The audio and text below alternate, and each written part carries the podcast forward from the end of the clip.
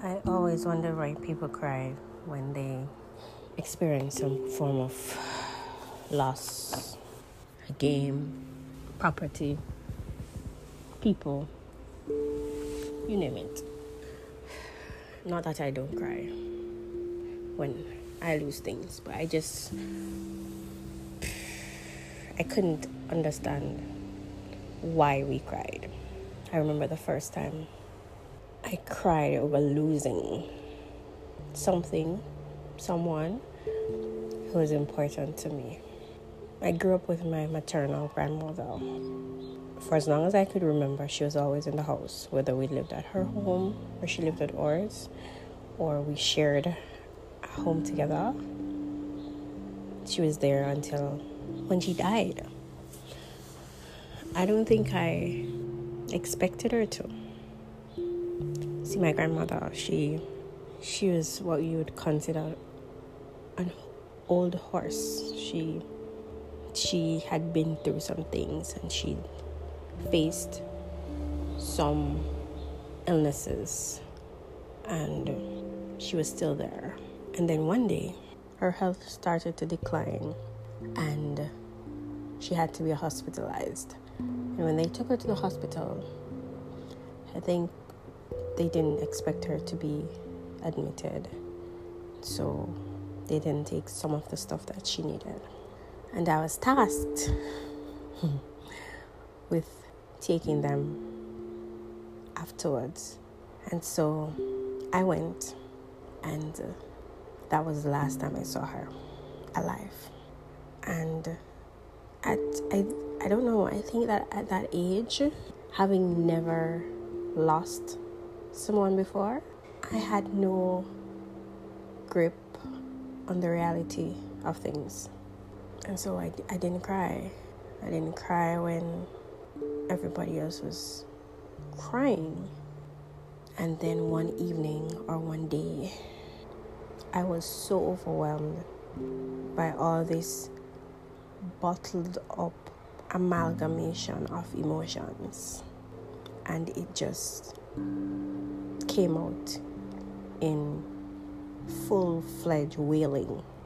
And there are a few things mixed up in that. There was um, the loss of that connection, and there was the the reality that she was not going to be around anymore, and the um, and there was this void that was just left like a crack in the middle of my world because my grandmother was the most unserious, serious person I knew. She was a drama queen on a different level. There was no other way to explain her. The way she approached life, the choices she made, her expressions, they were by far unparalleled. And so, basically, a lifetime afterwards, there are days when I experience stuff and I just cry because I wish she was here. And um, I don't think anyone has the memories of my grandmother that I have of her. I wasn't the only one who grew up in the household with her. I was basically born in my grandmother's house.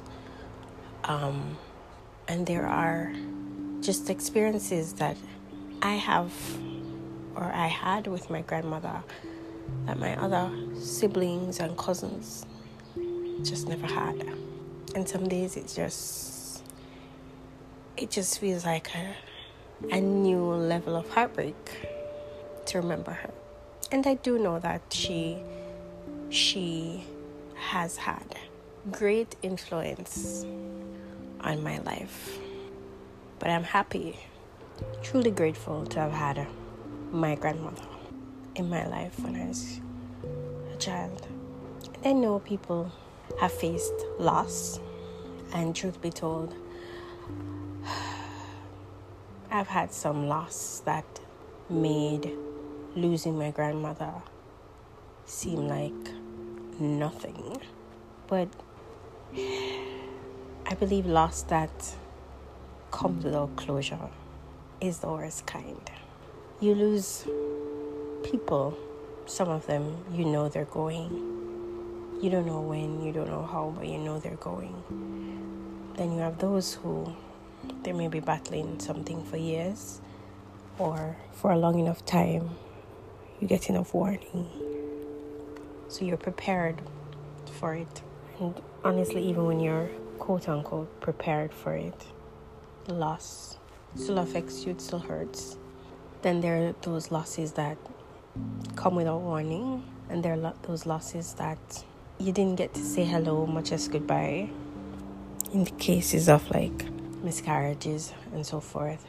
And then there are the losses of like um, failed situations where, for whatever reason, you are placed in circumstances where you have to endure losing someone you had ultimately entrusted with sharing a future with and it didn't work out and you either get to say goodbye to that situation willingly or non- unwillingly.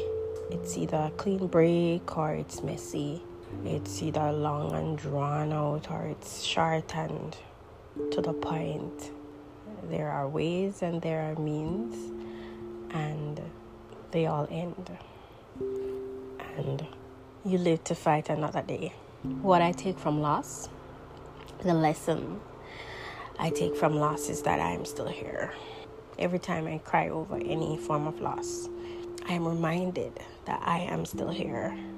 I'm reminded that regardless of the kind of loss, the fact that my lungs still contract and expand, my heart still beats, my brain still functions as it should are signs that God is not done with me yet.